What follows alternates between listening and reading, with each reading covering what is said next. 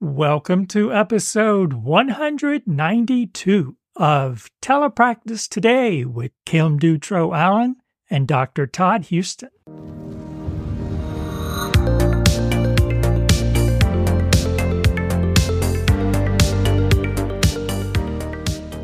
Okay, welcome back to another episode. I am in the middle of a week where I have six IEP meetings that I have to mm. have. And I am the case manager on five of the six, which, if you've listened to other episodes, is not my favorite thing to do virtually. It's Sure. been a little bit rough. So I wanted to give some tips because it's pretty common to have to be the case manager. And fun fact SLPs are the only related service provider that gets to be case managers. Oh, so, really? yes, because when a kid just has occupational therapy, the occupational therapist isn't the case manager. And when they just have physical Hmm. therapy, the uh, physical therapist is not the case manager. They save that for us, as far as I know. so, us, the lucky ones, get to do that when our kids only have speech. And virtually, it can be a challenge. So, some things that I have found that helped is to make sure that I had a school directory with everyone's emails. So, I wasn't trying to search and find and see who had what teacher and and what their email was. So, that's been helpful. And then I have my um, make sure that you have the front office email, phone number. So when you're, you know, waiting for everyone to connect and no one's connecting, you can hurry and mm-hmm. call and see what's going on.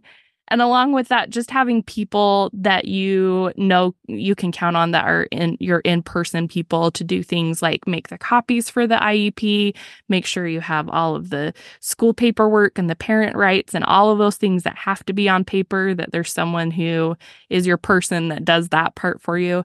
And then something new that I've done this year that has been so helpful is the school district added me to their school calendar so I can see all Yes. of the field trips and the administrator meetings and the staff meetings and all of that is on that calendar. So before I even start to try and schedule an IEP, I can see kind of what's going to work and what's not. And then I can send out calendar invites to the whole team from that calendar as well. So everyone's on the same page.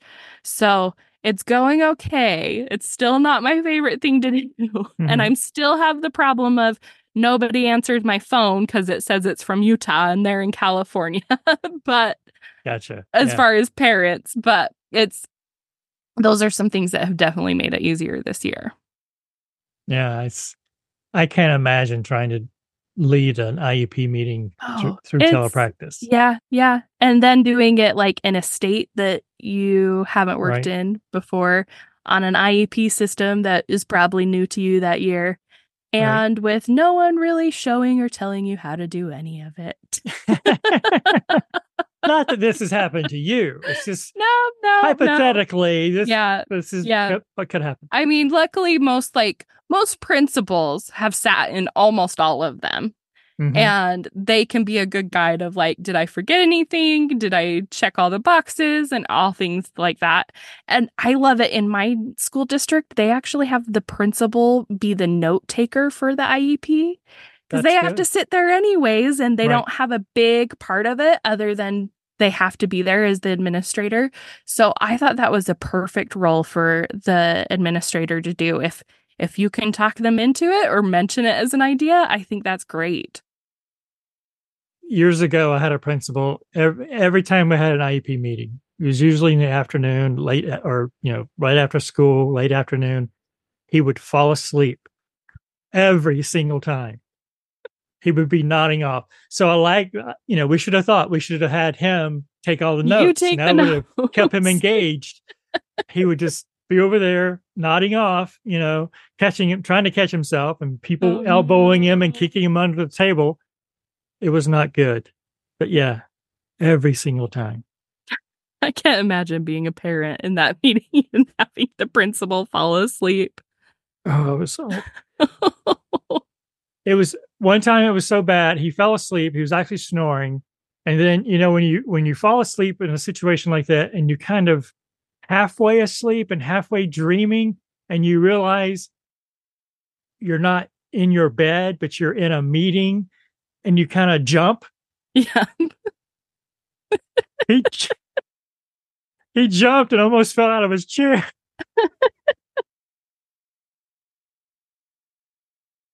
so he tried to do better after that because he was Yeah. really embarrassed. Oh yeah. no. Anyway, we could write a book about all those things. All of the all of the things we've seen. yes, yes. So, someone who's seen some things. Who who do we have on today? Yep, we have Erica Cappellini, and we actually met her sharing an Uber in um at the ASHA conference from the um Convention Center. SIG 18 Yeah. SIG 18 dinner. We shared a, an Uber and got to know her and are glad to have her back. And she works for Pediatric Developmental Services and um, oversees their virtual services there. So we are excited to talk to her. We want to congratulate Presence for reaching the incredible milestone of 6 million remote evaluations and teletherapy sessions. Presence is a pioneer in special education and mental health teletherapy, and they're making a real impact in solving the national shortage of school clinicians with nearly 10,000 pre-K to 12th grade schools supported across the nation. At Presence, they're on a mission to empower schools and clinicians by breaking down the traditional barriers to success through their elevated approach to teletherapy. As a trusted partner and advocate for clinicians since 2009, Presence offers its large community of teletherapy providers access to an award winning platform with assessment and therapy materials, continuing education, and networking opportunities to help them succeed. Through ongoing clinically led resources and support, Presence is meeting the needs and creating career opportunities for clinicians today, wherever they are. Presence is teletherapy elevated. Learn more at presence.com. Hey, Erica, welcome to the podcast. Um, tell us about how you ended up in speech language pathology. Thank you for having me. I'm excited to be here.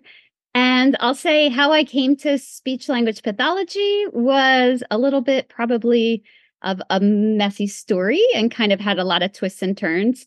And one of my favorite quotes is from Courtney Newman, and it's Your path is beautiful and crooked and just as it should be. I have a little figure on my kitchen window that I look at every day, and I say, Yep, that pretty much sums up my life. So. Mhm. thank you. Um, yeah, so I didn't really know exactly what I wanted to do and actually was thinking pre med and everything. And I started college down at James Madison University. And my dad happened to be looking at this career handbook.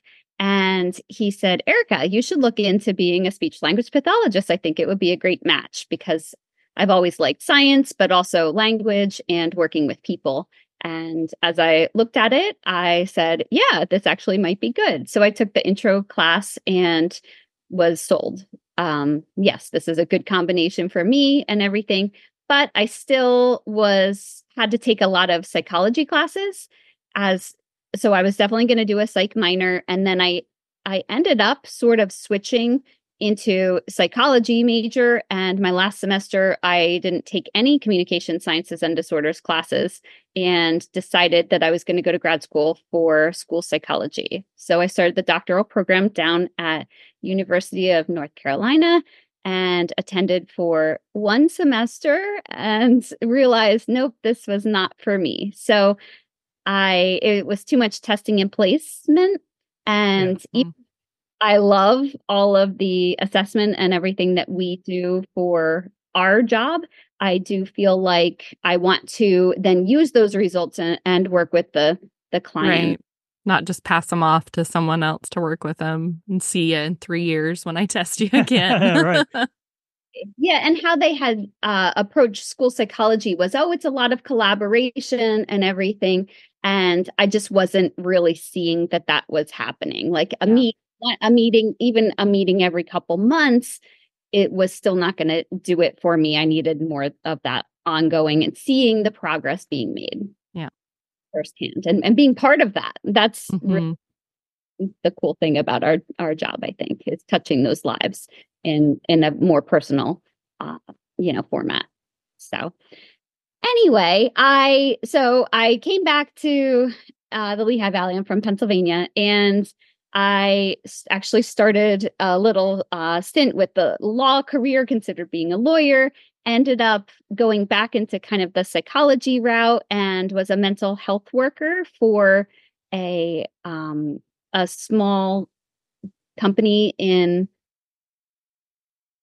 and I was a mental health worker for a small education center, I'll say, for preschoolers. And when the education director found out that I had a background in speech, she said, Ooh, we need you. So she was in charge of birth to three early intervention program.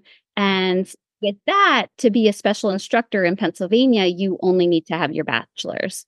So at least back at the beginning. So I was a special instructor for language, but I had gone, I said, I don't know, let me see what this is all about. So I went to observe someone who was just doing like special instruction. And I went with her into the home and just said, Yes, this is what I want to do. So from there, I applied to grad school, got in. I switched to the preschool early intervention program at the intermediate unit. I don't know if people mm-hmm. are that.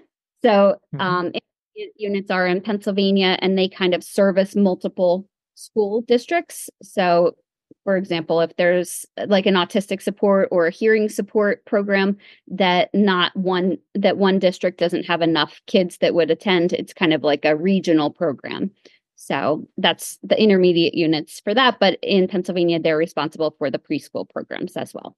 So I got excellent support and everything while I was going to grad school. I was emergency certified, and that was its its own whole thing, and had babies and, and that during that time. So, it, you know, you look back and you say, How did I do it? That was certainly one of those times. But honestly, so is right now. sure. Mm-hmm. that's how I got in. Awesome. So, where are you right now, and as far as in the field, and what are you up to?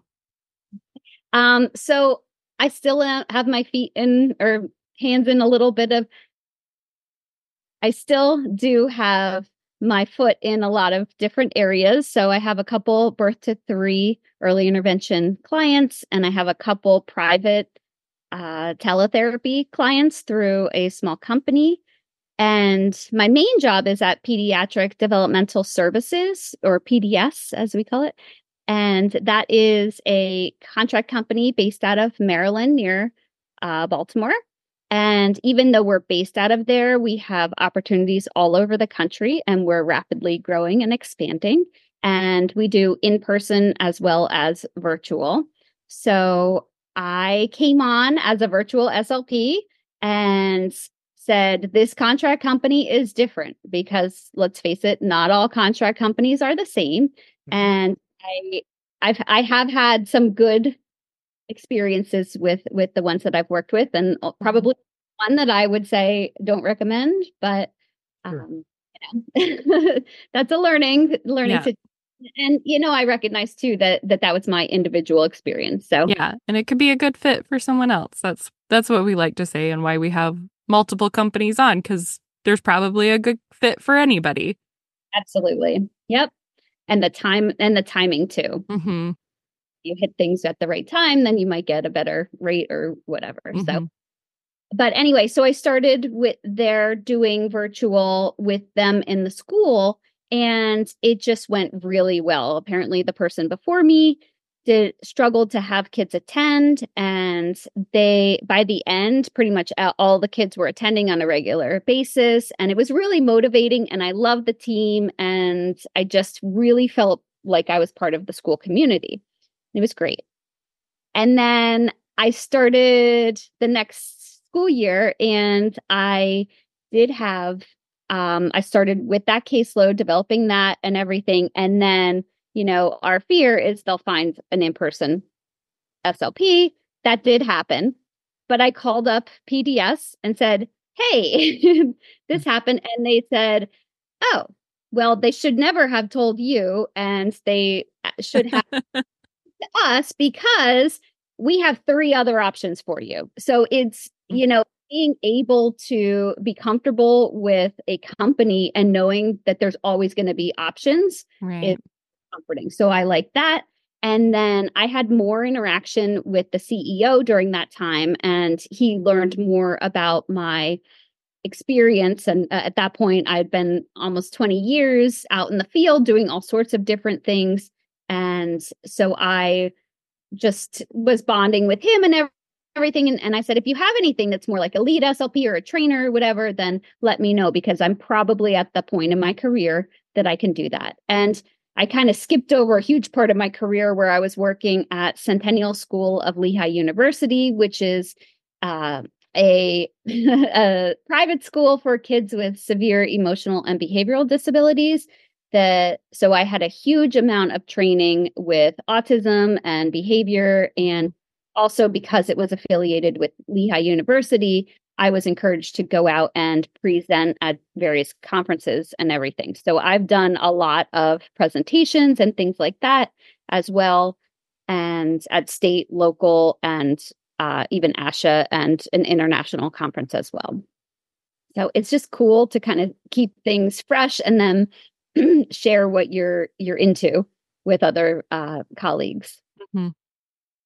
Uh, but anyway, so going back to PDS, then I I ended up with another placement, and that actually was a little bit challenging because the other worst fear is that you're not going to have somebody on like on site to support you Right.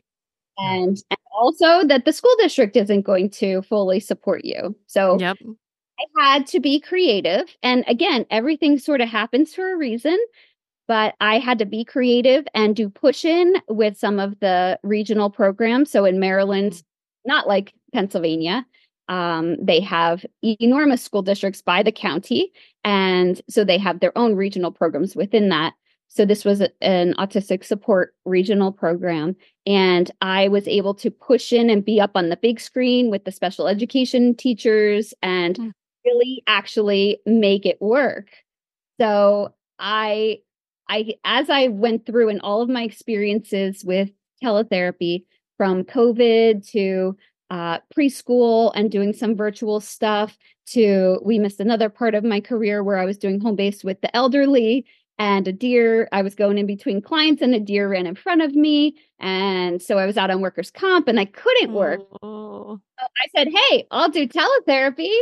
And that worked really well. And I loved it. And I said, Oh, this works for the adults too. It's amazing. Mhm. And people are like, Oh, the the adults, the technology is too difficult. No, it's not. That's part of the the training is Right. use that and practice those skills, the problem solving and the ability to follow directions if you're not right there and everything. And also then getting family support and all of that, which I'm huge I'm a huge fan of. So I I had to do AAC stuff there and the large group and still had some small group that I was able to pull aside and you like their aides and everything were able to support. But I found that really with the push in, I got more buy in and Mhm. then the teachers could see what the students Yeah. Yeah. And I th- push in is one of those areas that I feel like people are still like, oh, you can't do that in telepractice. And I would have probably said that too, that that's an area that feels hard to do in telepractice. Do you have any like suggestions or how that worked or materials that you used? So, um, actually, uh, what I eventually am able was able to do is start doing trainings for our virtual therapists. And so I've done 16 so far, actually 15 in the first month of school, uh, just to make sure our virtual SLPs were were where they needed to be and the expectations were out there and that they had the training that they needed. So one of them actually was on the push in. And so I my experience and a lot it starts with knowing what resources you have available at Right. school and talking with them and seeing finding the people who might have the buy-in and say okay yeah let's let's give it a whirl let's try Mhm.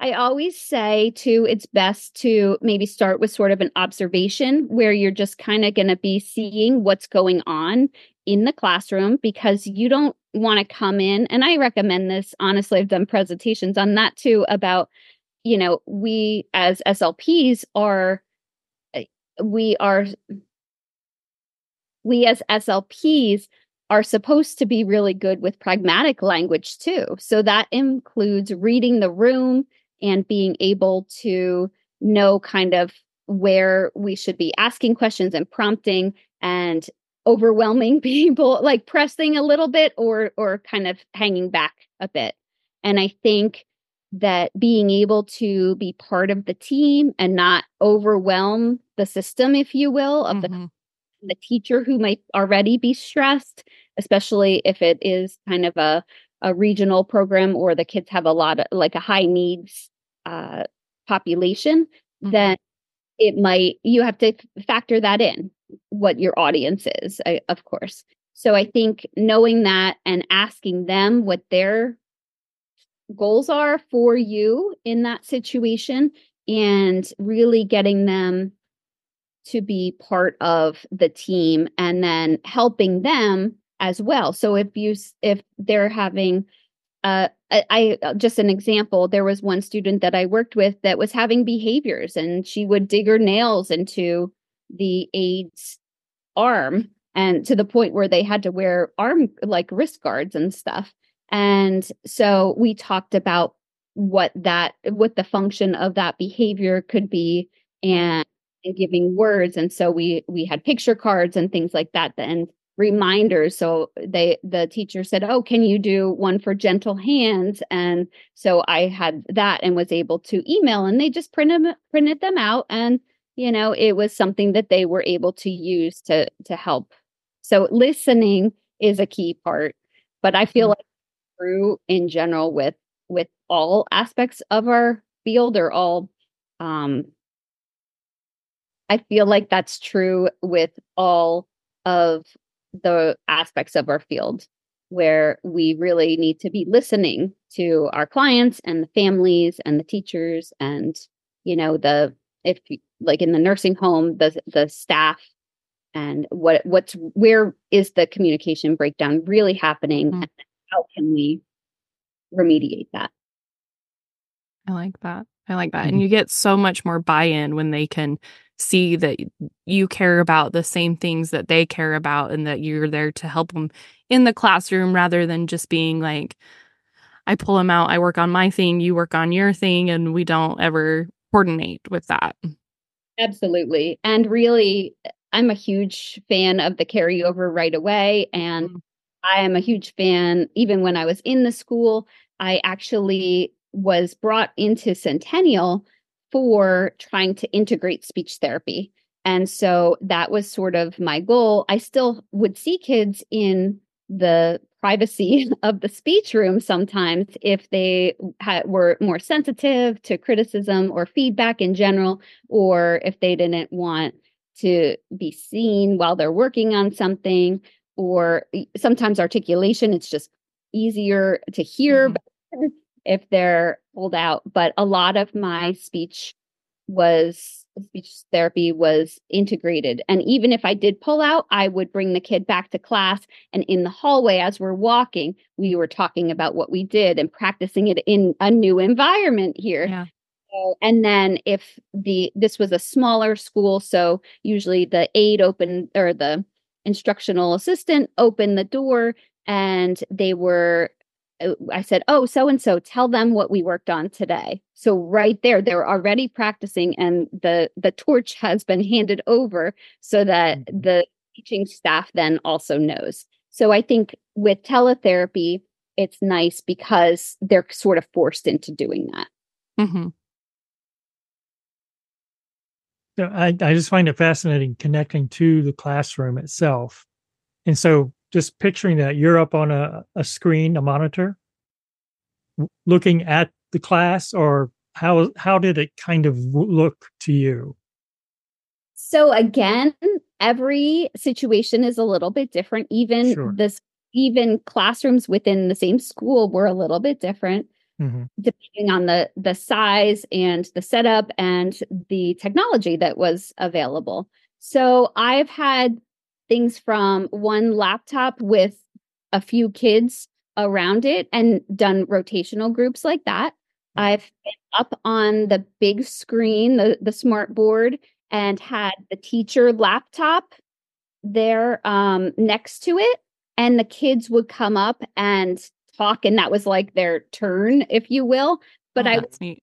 yeah, but I would also engage them, all the other kids. So it was still beneficial for them and ask and then have them, oh, you know, can you make a sentence out of so maybe the kid who came up was working on one word, uh, you know, or verbs. And then I'd have somebody else raise their hand and give me a sentence for that. And then maybe someone repeat that or you know, it the picture was ice cream and then I would say, okay, you know, what's your favorite ice cream? And that person would answer. And then I'd ask the class, okay, raise your hand if you also like chocolate ice cream or something like that. So the everyone is involved and they're staying on the same page. So that worked pretty well.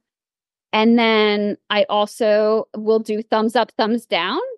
So in a very um I'll do thumbs up, thumbs down in a way so that the the person gets some feedback or agree or disagree if if there's something like that but sometimes i'll have peers specifically give some feedback like i couldn't really hear that if it's something that the the student actually needs to hear that no it's not me not understanding or me not listening and especially with kids with with autism or um, the emotional behavioral disabilities i had some of that and i actually went to technology even even then i used the ipad and i did the dictate and i had them read they can't understand you either. It's not me. Hmm. It's it's that.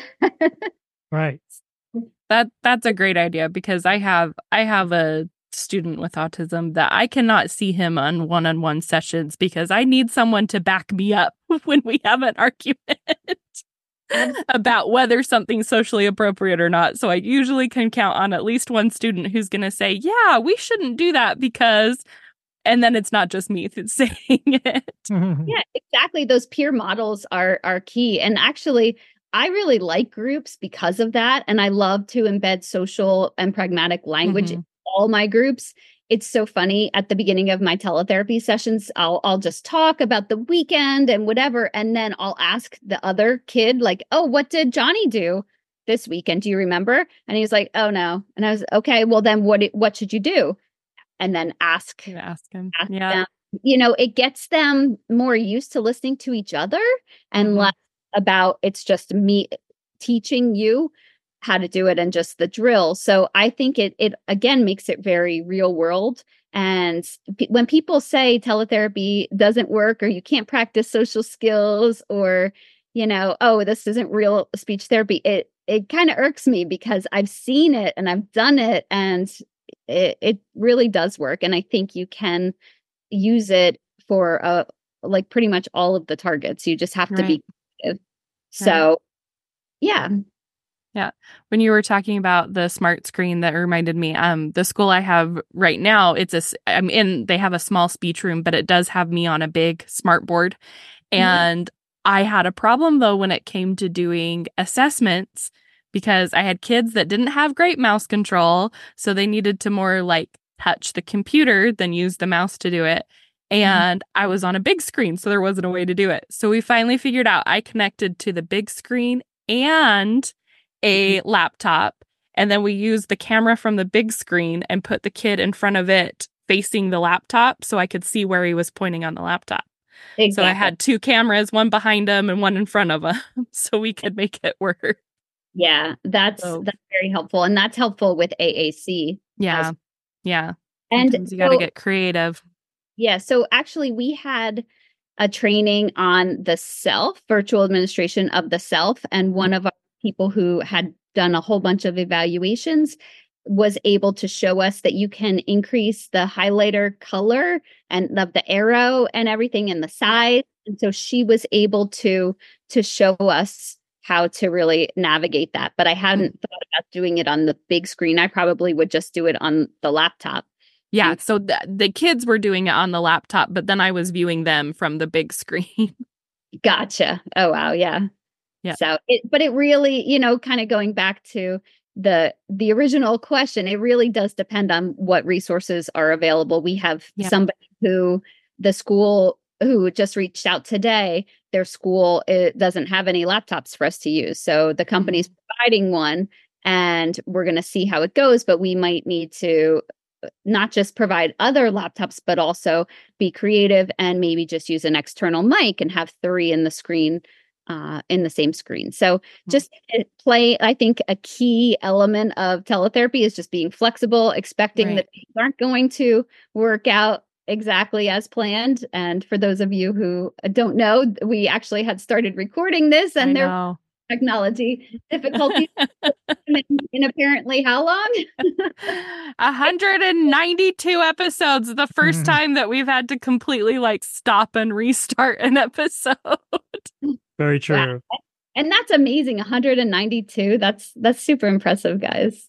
Way to go. Yeah. Thank you. Thank Yeah. you. So sorry to be the the jinx. No, no. It's that it's that the the crooked road that's it ends up where exactly, Exactly. where we're supposed to be. exactly. And I think, you know, uh, yeah, it's just part of of life in general and I think teaching kids too that there will be some challenges and you just Right. stay calm and kind of navigate it and problem Yep. solve. You can teach so much through through just how you respond and if you use your your language to narrate how you're thinking and what you're Mhm. like how you're taking in the situation, I think kids can really learn from that. Yeah. If, you just solving and everything. and oh, we can't do it. We can only do it X, Y, and Z, or we can only use Zoom. We can't use Teams. We can't use Google Meet. Like you, you actually then just have to be creative and learn more and figure Mhm. it out. So same with AAC. People say, oh, you can't do AAC with um, teletherapy. Yes, you can. You can work with kids with autism with with teletherapy. Yes, you can. so it's really about kind of getting the buy-in and everything and and being creative and and having the patience and figuring things out. Oh, awesome. That's really what it comes down to, right? Yeah. So Making you mentioned that you mentioned that you feel like PDS um, was different than the other staffing companies. What would you tell people about what makes it different and why it's a place they should look into? So PDS I think is stands out especially for its perks and its support. So their their rates are fair. They're not one of those um, companies that will take a- take advantage of you. I will say it depends on the contract and where you're located Mhm. and where you're working. Not it's not a flat rate out there that people uh, receive, even from the the contract companies receive from the right.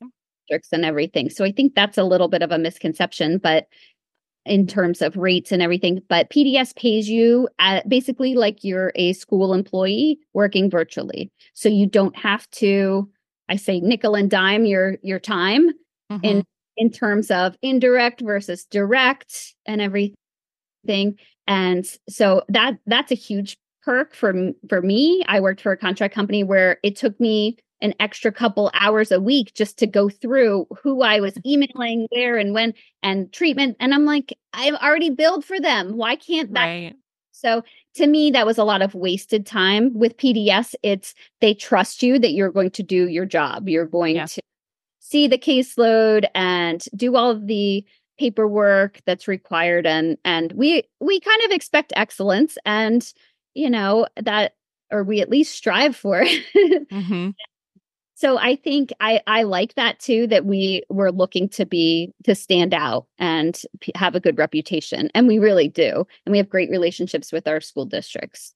So there's that. They also pay for asha dues which is awesome. They pay for state licensing. They'll do fingerprinting if you need to get licensed somewhere else. Maryland is kind of a weird state where you typically have to not always, but some school districts will make you go into their district to actually get your fingerprints done. So sometimes that's a little wonky, but, but uh, PDS realizes that and you know, will pay for that.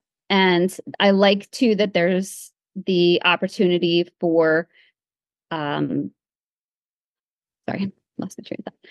Um, I like also that there's the opportunity for virtual and in person. So that's something nice if you want to start, like, or for new grads who need to do their clinical fellowship year, you know, mm-hmm. come for a year and stay in in Maryland, do that, and then you can go back home or wherever home is, and then you could maybe work for the same district and just work remotely. So I think that's really great. We've had a lot of success with turning things to virtual, and that's kind of one of my roles right now is supporting school districts that are transitioning to virtual as well as supporting our virtual SLPs and, you know, kind of along those lines, I mentioned all the trainings and everything. So we make sure that people, that our employees have what they need and feel supported. So we have those trainings offered, which are recorded, and we're in the process of getting uh, CE uh, accreditation or whatever it's called, or applying for that.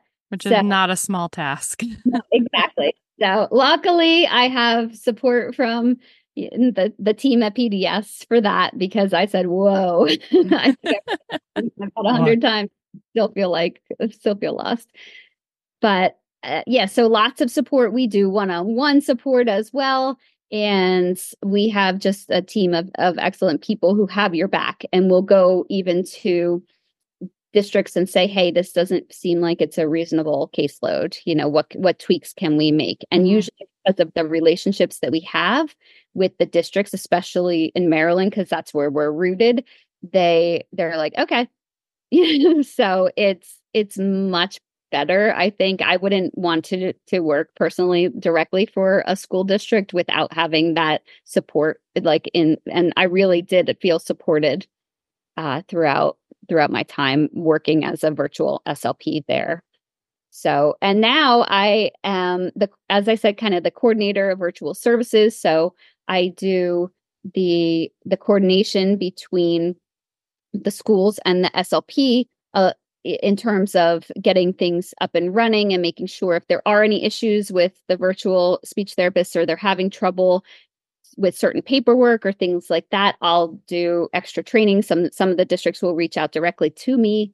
Uh, we do have a new director of client services who started, who's fantastic, and she is also kind of now taking over a little bit more of the interaction between the district and PDS so that I can focus a little bit more on the training part, especially with the ASHA uh, aspect. So, but right. we get to do fun things like we just had a training on chat gpt and slp so that was really neat i had one of the virtual slps co-present with me and yeah so i like to kind of have things all cutting edge and mm-hmm. make applicable and yeah. so we have that we have a lot of support for clinical fellowship as well and yeah, it's it's really cool. And then my other role is community liaison, so that's kind of where I'm at right now with with this podcast is just letting people know a little bit more about PDS and the value that it it can be and that hopefully people will be interested enough to either reach out to me or you know apply on the website and and everything but I do recommend going through the people rather than necessarily applying on the on the website because I'm not a recruiter. So I just connect people. I like to say I'm a connector of people. I'm I like that. That's good. A connector of people. And yeah, so I'll I'll link you to to a recruiter if somebody's interested. But we have several recruiters, so rather than it going into uh, just a general system, this makes it a little bit more personal, and that I would say is a strength for PDS as well. That mm-hmm. it it's personal, um, you know, personalized and has a personal feel to it. So I I'm I'm happy there. I think it's it's a good company. I wouldn't be encouraging people to to be working there if they yeah. if I think it was a a good company. But yeah. Oh, oh and also virtually we we supply you know, access to Q Global and WPS. And we're, we just today purchased the CASL-2. So that was a big, exciting thing because we do mm-hmm. still have to have a couple other language assessments. But people, the SLPs were were asking for it, and I came to my supervisor and said, "Hey, can we please?" And it was like, "Okay." And so that was a, a huge win. Again, you know, we listen to our SLPs and we yeah want them to have what they want. We do an ultimate SLP subscription for all of them, and then usually Fields Fund as well. So then they can purchase whatever other thing they might need. Mm-hmm. And yeah, it's it's really cool. Oh, and we do virtual happy hours at least monthly, sometimes a month. Hold on. Yeah. And uh, what, and what are those? next week. Uh, yeah. So, and then we have like we had a holiday party too and wore ugly sweaters and things like that. Like just we try to keep it real and fun and yeah, apples here and there and yeah. So I it's it's a neat company. I think it's it's definitely different and very mm-hmm. fun and more accessible. I I feel like yeah. Sound, I, it, it sounds like you guys are really like a close knit group. That it's not just like you know, this person's out there, they're on their own, this person's in this state and they're on their own. It doesn't sound like like that's what it's like for you guys. Yeah, agreed. And I think that's what what I've really focused on is really trying to make it feel like a community, especially with the mm-hmm. virtual mm-hmm. SLPs who sometimes do feel isolated and. It's hard when you're not physically in the school and you don't know and you you're thinking like what can I do? What should I be doing? How do I mm-hmm. do this? And again, going back to the read the room type thing, read the situation in the school, you don't want to be uh, the pain in the neck person who keeps asking and putting more on. But at the same time, you do need the help of the people in the school. So, right. To to do that and even just bouncing ideas off for certain difficult cases and things like that or scoring things like am i just doing this because i heard this? Uh, it's just nice because in a in a school if you were in person you might have more opportunity to interact yeah yeah with, with like the other slps in the district and things like that. Yeah. Absolutely. Yeah. Well erica it's been great catching up with you and uh, so how can people reach out to you or learn more about uh, the company they can certainly email me. Uh, my name or my email is Erica, E R I C A, at pdstherapy.com. And again, that's PDS as in pediatric developmental therapy.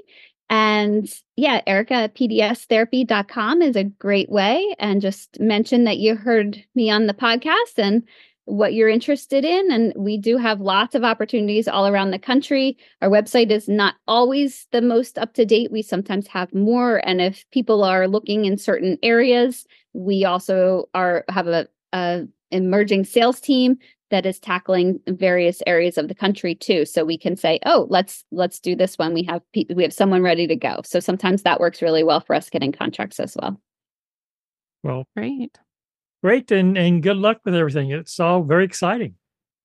Thank you. That was Erica Cappellini from Pediatric Developmental Services. I really appreciate you being on the podcast, Erica, and sharing all of your insights about telepractice. And thank you guys for joining us on this episode. Hey, if you work for a company, a telepractice company, or some other company, and you would like to sponsor this podcast, please reach out to me at todd at 3cdigitalmedianetwork.com and I'd love to talk to you. And so, with that, thank you again for listening. We'll see you again next week. Until then, be safe and be kind. This has been a production of the 3C Digital Media Network.